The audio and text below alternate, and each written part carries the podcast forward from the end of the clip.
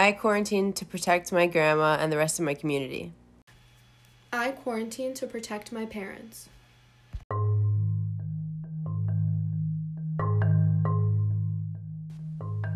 As of April 22nd, more than 2.5 million people worldwide have tested positive for the coronavirus.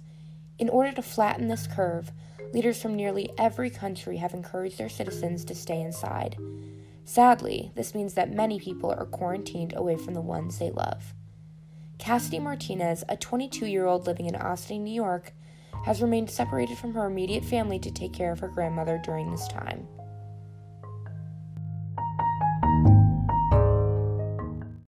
Um, I'm quarantining it at my grandmother's house. I usually live with my parents. I chose to quarantine here to help take care of her and be able to help her in this time so she wasn't lonely and be able to get what she needs. So right now I'm away from my parents and my brother and sister. My both of my parents are essential personnel, so they have to go to work every day. My dad's a fireman in the town that we live in, and my mom works at the local grocery store. So it's been kind of hard not seeing them, but it's definitely for a good cause to help keep my grandmother safe. We've been FaceTiming a lot. Um, my dad will drive by once in a while when he's not too busy and honk the horn. My grandma gets really excited.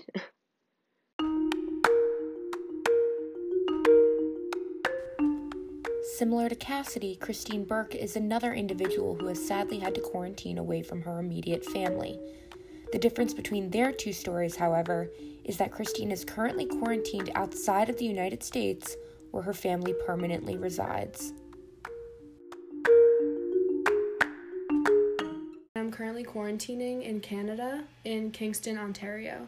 So uh, it's not my personal residence. I'm actually staying with my boyfriend. And the way that that happened was it was back in March. I was coming here for one week for spring break. And during that week, kind of everything evolved and changed, and they ended up closing the borders. So the borders are closed to non essential travel, and I still feel that when I want to go home, it will be considered essential. Apparently, they can't ever tell you you can't go to your home country, so fingers crossed. But I chose to quarantine here because I'm with a lot of younger people, and my mom is actually recovering from cancer, and my dad also has asthma, so it's like a respiratory type thing. So my parents actually didn't want me to quarantine at home with them. So I'll be honest, like that's a struggle quarantining away from my loved ones. Um, but I've been FaceTiming, Zooming with my family, texting every day. Um, so social media and the internet has definitely helped.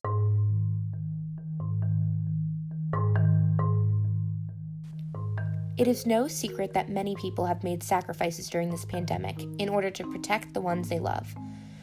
Though these separations can be difficult, simply reaching out to your family and friends for a quick phone call or a Zoom chat can often make you feel connected to them even from a distance.